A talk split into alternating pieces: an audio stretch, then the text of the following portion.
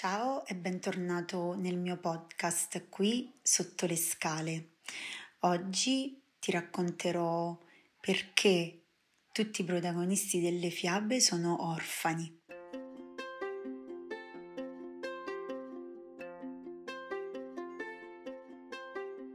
Se ci pensate, eh, quasi tutti i protagonisti delle fiabe che abbiamo ascoltato da bambini, parlo delle fiabe classiche, sono senza genitori o hanno un solo genitore. Vi siete mai chiesti come mai? Se è vero che le fiabe eh, raccontano in modo semplice ma anche molto preciso cosa ci accade dentro attraverso le peripezie del protagonista, cosa significa questo stato di orfananza che caratterizza la maggior parte dei protagonisti? Pinocchio eh, ha un padre putativo, diciamo così, ma non ha una vera e propria famiglia. E Cappuccetto Rosso non è il padre, eh, il padre della Sirenetta, ma anche il padre di Belle, di La Bella e la Bestia, sono vedovi. Il brutto anatroccolo non sa chi sono i suoi veri genitori. Cenerentola perde il padre e la madre. E potrei fare un elenco lunghissimo. Ecco, questa condizione di orfananza che caratterizza eh, tutti coloro che iniziano un percorso fiabesco, che in realtà è poi un percorso di vita, questa cor- orfananza rappresenta a livello interiore la necessità che noi tutti abbiamo nel nostro percorso di vita di passare dalla condizione di figli alla condizione di adulti e capaci di prenderci la responsabilità delle nostre scelte. Ma non solo, il passaggio è ancora più profondo, perché è come se essere orfani è il punto di partenza per poterci permettere un cambiamento evolutivo reale.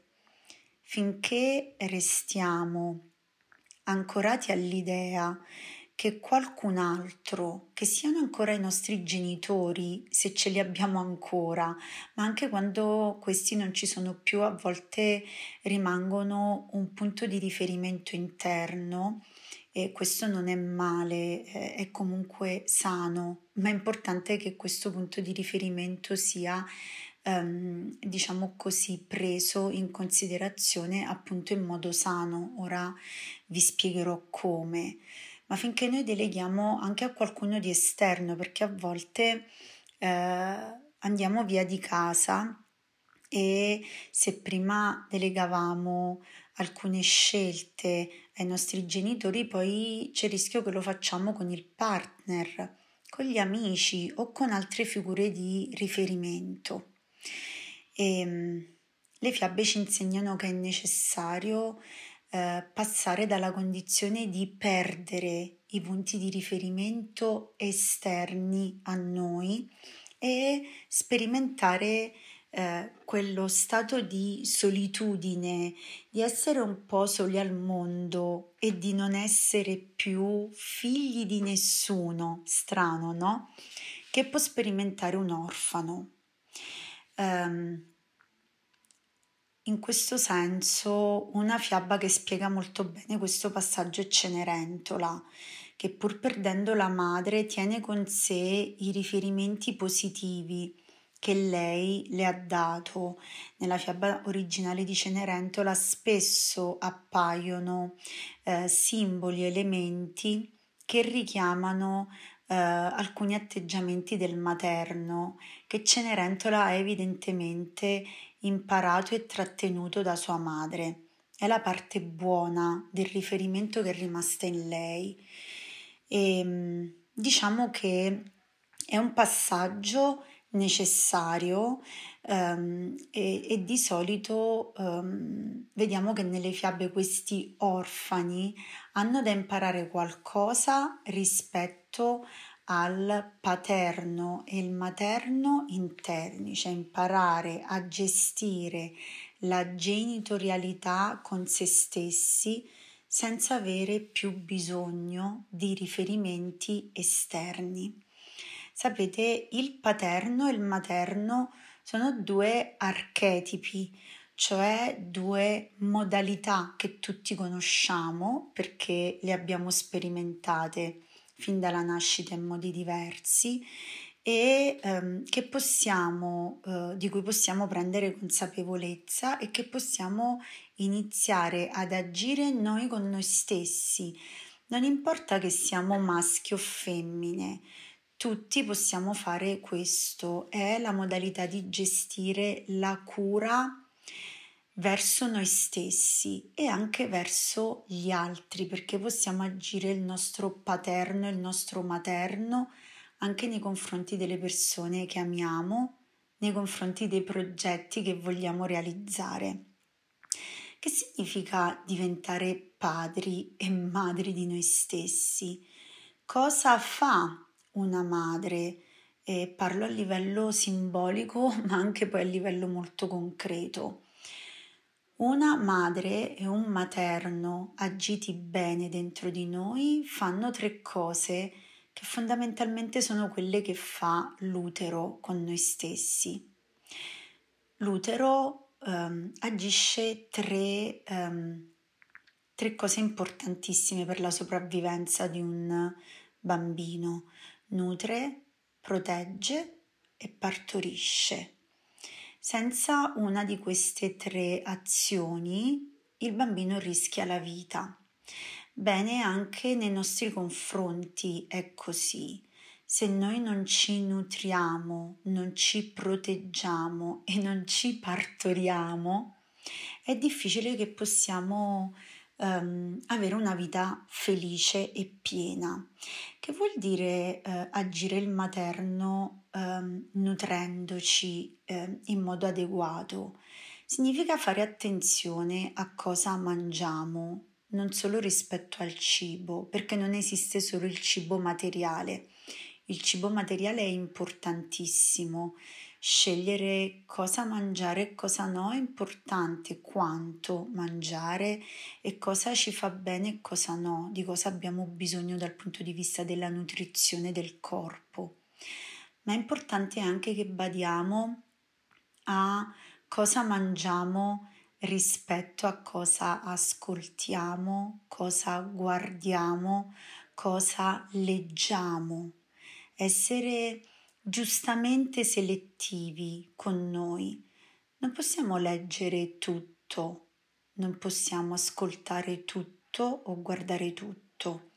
Ci sono contenuti eh, o cose che se le ascoltiamo o le guardiamo o le leggiamo in qualche modo ci danneggiano. Ci sono contenuti afferenti alla rabbia, mi riferisco spesso ai social, alle fake news, che se ci esponiamo troppo a queste cose in qualche modo ci intossichiamo, come quando mangiamo qualcosa che non fa bene al nostro corpo, a cui siamo intolleranti o addirittura allergici.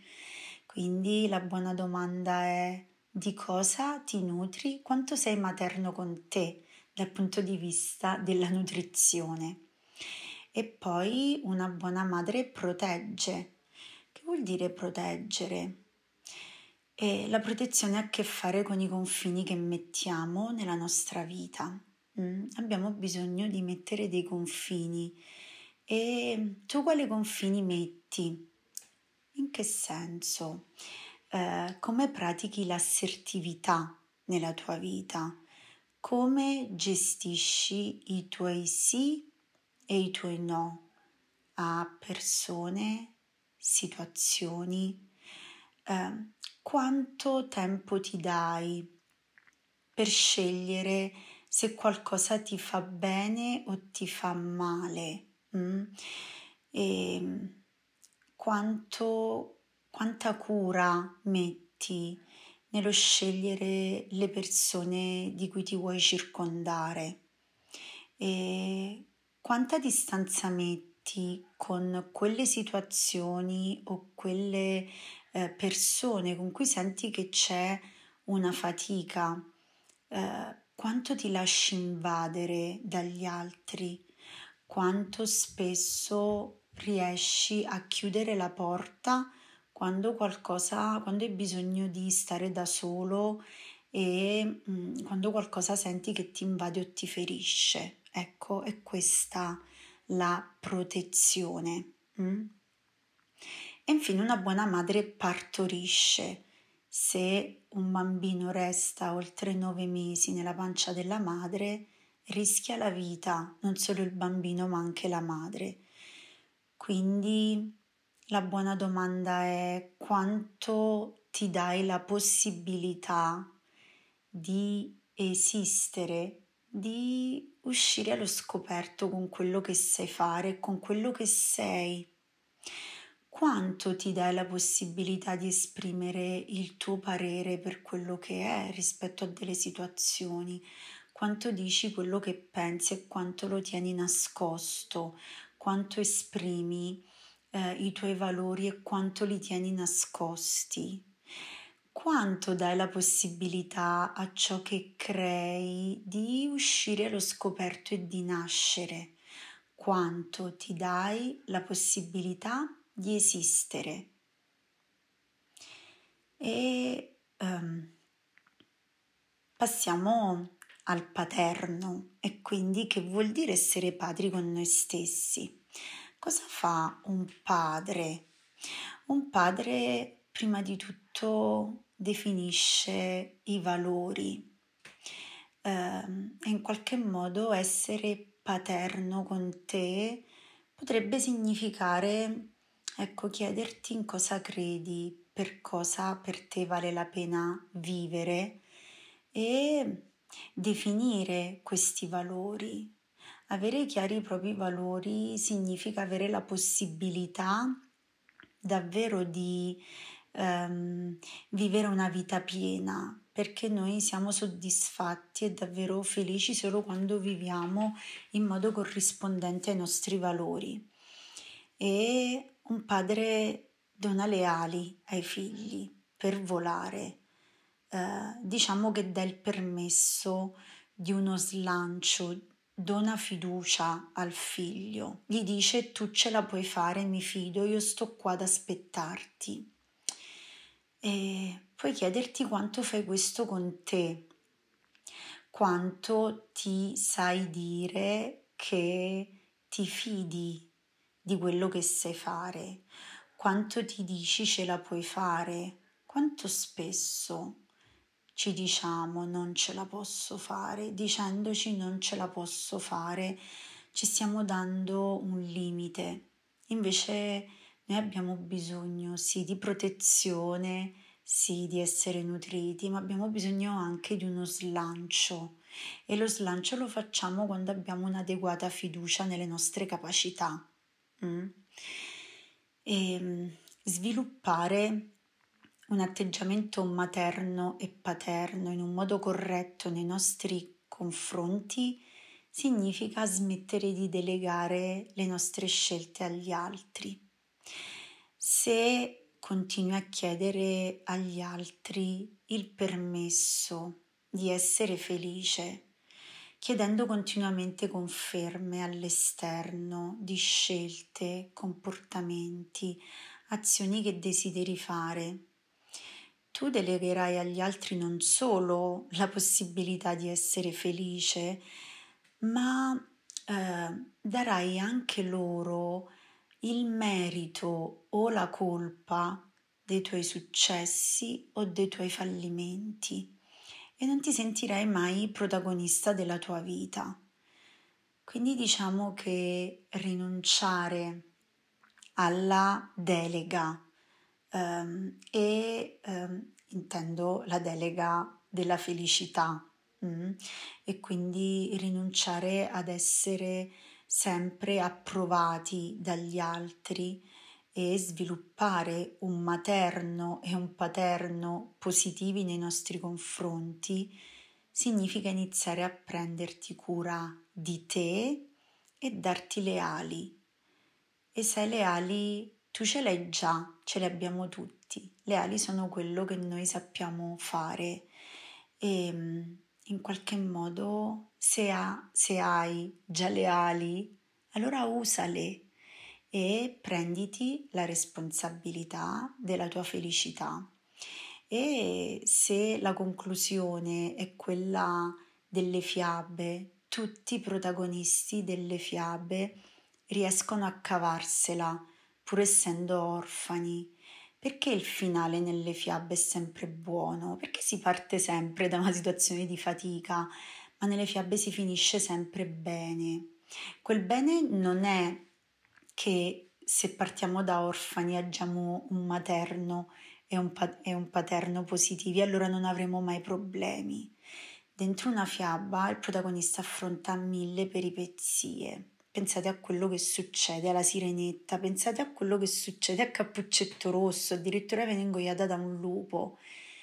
Il finale è buono perché i protagonisti delle fiabe in qualche modo imparano a prendersi cura di loro stessi, imparano la lezione dei loro fallimenti, dei loro errori, si prendono la responsabilità di fare delle scelte, attivano la loro parte alleata. Il loro stare soli, orfani, permette a parti interne di loro stessi di attivarsi. La fata madrina è una madre buona che emerge per Cenerentola, così come il cacciatore è un padre che libera, che salva la vita, che dona fiducia. E siamo chiamati a questo, a passare dall'essere figli all'essere orfani e al diventare padri e madri di noi stessi, amando, onorando i nostri genitori terreni e reali, ma imparando ad onorare il paterno e il materno che è in ognuno di noi.